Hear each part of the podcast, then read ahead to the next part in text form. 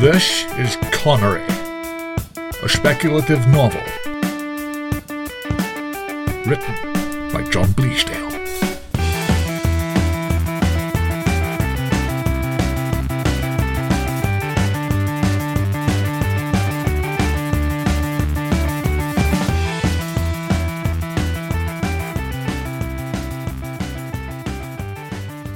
Chapter 8 Done.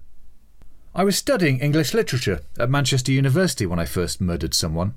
There was no internet as such, so the information I got was from the newspapers. Luckily, Joseph Mipps being an American meant that the murder and the investigation were featured widely in the newspapers and spent two weeks on television, with lessening space as the time went on and the clues dried up. I was able to get a lot of information about my first victim, but I made sure that, again, I didn't keep any notebooks or scrapbooks or clippings or anything like that, even though the little 3D map of the crime scene included in one of the tabloids, the uh, Daily Star, I think, was very tempting. I didn't talk about it, except perhaps to respond to a fellow student saying something in the blandest way possible. Strangely, I found myself not exactly uninterested, but disinterested.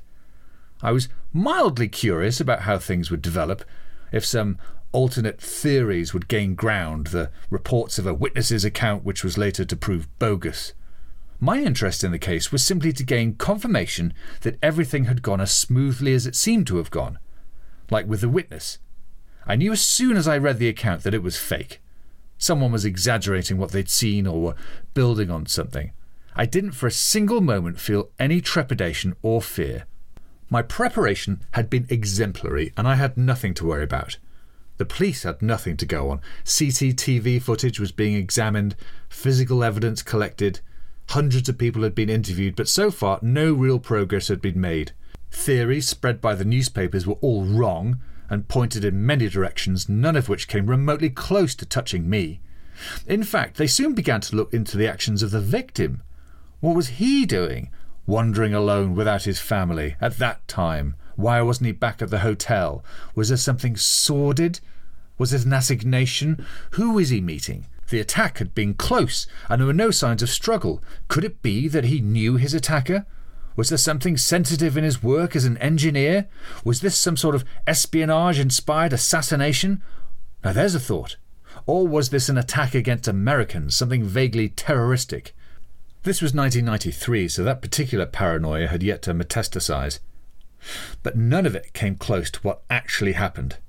I took some grim satisfaction in this, but I didn't glory in it. I prepared so long and put so much work and thought into it that I would have been astonished if it had not worked. A fatal blunder would have been unforgivable. I'd done my very best to minimize the role of luck. I had to be patient there had been a number of potential victims, but something was always wrong that night, and I had been almost ready to give up. The time I needed to get on the coach back to London was drawing close, and I was determined I should be on it, regardless of whether I'd accomplished my task or not.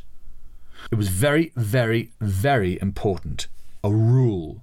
The other potential victims, there'd always been something off. Too many people on the street, an awkward position, somebody sitting in a parked car close by, uh, a body movement that showed that they'd suddenly tensed as if an alarm had gone off within them. Joseph Mipps was a godsend. I watched the tearful Mrs. Mipps at the press conference that was held in Paris, begging for anyone with any information to please, please come forward. I saw a clip on the news of her being shadowed by snapping, flashing paparazzi as she huddled in a scrum with her daughters, clutching at their collars as she rushed through an airport, having decided to go back home, dissatisfied with the efforts of the gendarmes. There was a holiday snap they used on the news of the victim standing with the sun in his eyes, grinning and leaning back as if he'd just been shoved by a happy stick, his eyes buried in a squint. This is what we become a photograph handed over to the police, and then released to the media with or without our family's consent. I took cursory notice of the man in charge of the investigation, a short man with a hairless dome, a gabardine overcoat, and sprouting moustache, but I didn't look at him too hard. He would have no sudden revelations. There was nothing to be gained from shadowing his investigation. In fact, there was a danger in wanting to make the game more interesting, a temptation to taunt and prolong the story. The only way my efforts could be made public would be if I were to do that, and with the thrill of the thing gone, that became an increasingly tempting idea, one to be resisted. The sudden climax of revelation would have given away immediately to the discomfort of confinement, as cold as a concrete wall. My second meeting with Sean Connery had given me much food for thought. Again, I decided it would be better not to tell anyone. In fact, who was I going to tell?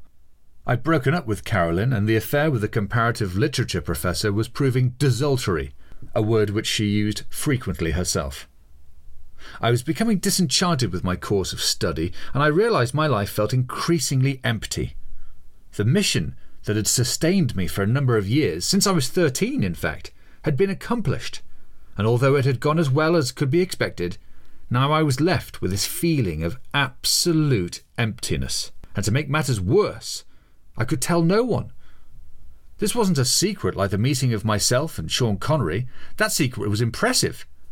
I could imagine people nodding and smiling, but I knew no one who wouldn't react with horror and disgust at what I'd done. I was under no illusions that the genius of it, the beauty of something thought out, meticulously planned, and carried out so gracefully, would be admired by few, if any. It was the kind of knowledge that would turn love into fear and loathing. Taylor, or my parents, or my comparative literature professor, or Carolyn, or my fellow students would never understand. No one would. And this sort of secret is corrosive. It begins to scar and damage and eat away at the container. This was the point I stopped following the slowly petering out investigation because the urge to confess not to confess, but to explain, to expand upon, became almost unbearable. I sat on buses looking at faces, in cafes and bars. I never drank, or at least very, very, very rarely. I hadn't given it up or anything so dramatic. I'd, I'd never been a drinker. I imagine my parents had done enough drinking for the whole family, and I, I didn't feel any need to continue the tradition. It was almost as if we were being compelled to drink when we were young, in the way other children were forced to eat green vegetables. So, not drinking perversely became something that tasted of freedom and autonomy. I liked feeling the same all the time. But as a student, not drinking cuts you off. It made the nights out with fellow students unbearably long and dull conversations becoming thankfully less audible as they spiraled and staggered into incomprehensibility, silliness, and empty, drooling sentiment to the pounding noise of a crowded, smoke drenched nightclub. The gurning, foolish faces, the noise, the strobing light, the relentless, thumping techno. My life was empty. I had no human connection, no warmth of shared experience. I was cut off from my fellows, and I spent more and more time physically training myself, running, going to the gym. I joined the climbing club, and that was the only kind of companionship I had that year. And still, it was the companionship of the minibus and the belay rope. Against the rock, I was alone once more, my feet pinched in my climbing shoes, my fingers scrabbling at a crack. And this thing gnawed at me. These questions before the murder of Mipps, the whole mission from La Rochelle to Paris had been simply to do a thing, an act, to see if it could be done, and without consequence, at least for me. It was an experiment, a social experiment, a philosophical one, an investigation into the workings of the universe and the true nature of power the effectiveness of the state, the limit of the individual. Could I do it? If a man was murdered in a foreign city by someone without any connection at random, could it be done safely? In my secret imaginings, there were rooms and basements in my mind, and they had accumulated furniture and libraries all to this end. And now all that material was useless.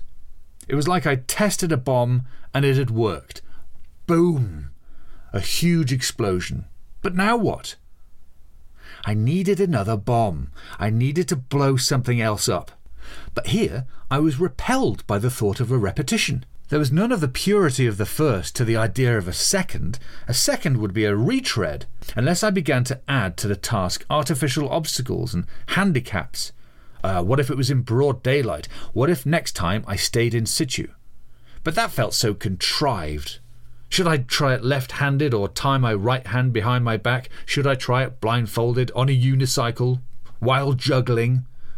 But it was true that now I had a huge, murder shaped hole in my life. My mission accomplished, all life had no meaning any longer. Why was I going running? Why was I doing yoga and watching what I eat? Why was I studying comparative literature and taking additional language courses in German and Spanish, still reading French novels in my spare time? What was the point of any of this if I wasn't going to do anything with it? And this is where Sean Connery had a point.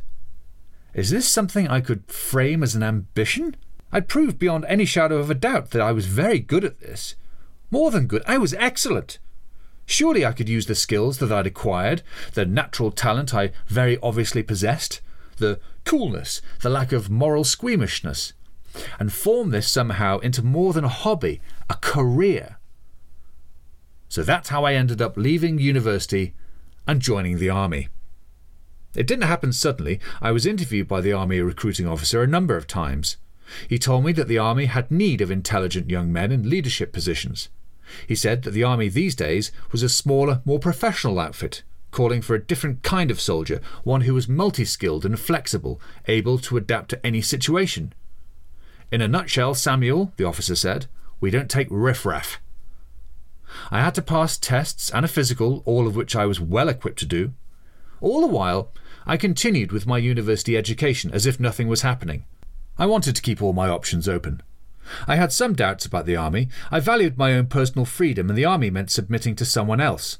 Submitting to a whole bunch of other people, as a matter of fact, a power structure. But in the end, I believe the upside was dramatically important. I would learn about weapons, survival, unarmed combat, and hopefully I would have the opportunity to kill people with relative impunity. True, we had no wars going on at the moment, but it was only a matter of time. And even if I spent my years in the army during peacetime, the skills I would acquire and the contacts I would make would be invaluable. I could move up the service and perhaps even work in intelligence. I already spoke good French, and my German and Spanish were better than intermediate. The recruiting officer was keen on me becoming an officer, but I didn't like the idea of taking responsibility. I didn't mind leading people or bossing people about, but I honestly didn't think I had the skills to be embedded in the structure in that way. I saw myself as a squaddy, someone who could mechanically take orders, run miles in full pack, strip and clean his weapon, and generally do as he was told. I saw myself disappearing into the machinery of the army. I knew there would be many things I didn't like about it the close proximity to others, the bad language, the smelliness. That was all going to be trying, but it would last only four years initially. I could devote four years to this. And the university was boring me. I'd given it the best part of two years. It's hard to remember now, it was so strangely dull. Walking to and from the library and the lecture halls, the constant clamour of the traffic under low, damp Manchester skies, the halls of residence and the shared student house with endless arguments about cleaning rotas and mini soap operas about electricity bills. What was I to do? Who was I to become? I lay in my cramped bed at night and dreamed of people being able to fly by pulling on their hair. I'd like to visit other planets and travel in time. My ambition sought to destroy the natural laws of the universe and live free in a dome full of fantasy the ghost of Joseph Mipps would follow me and help me in all my endeavours.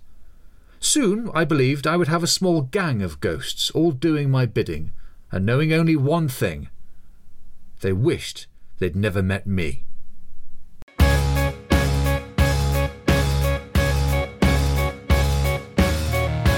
Connery is a speculative novel written by John Bleasdale. It was read by Cai Ross and the music was by Two Minute Noodles.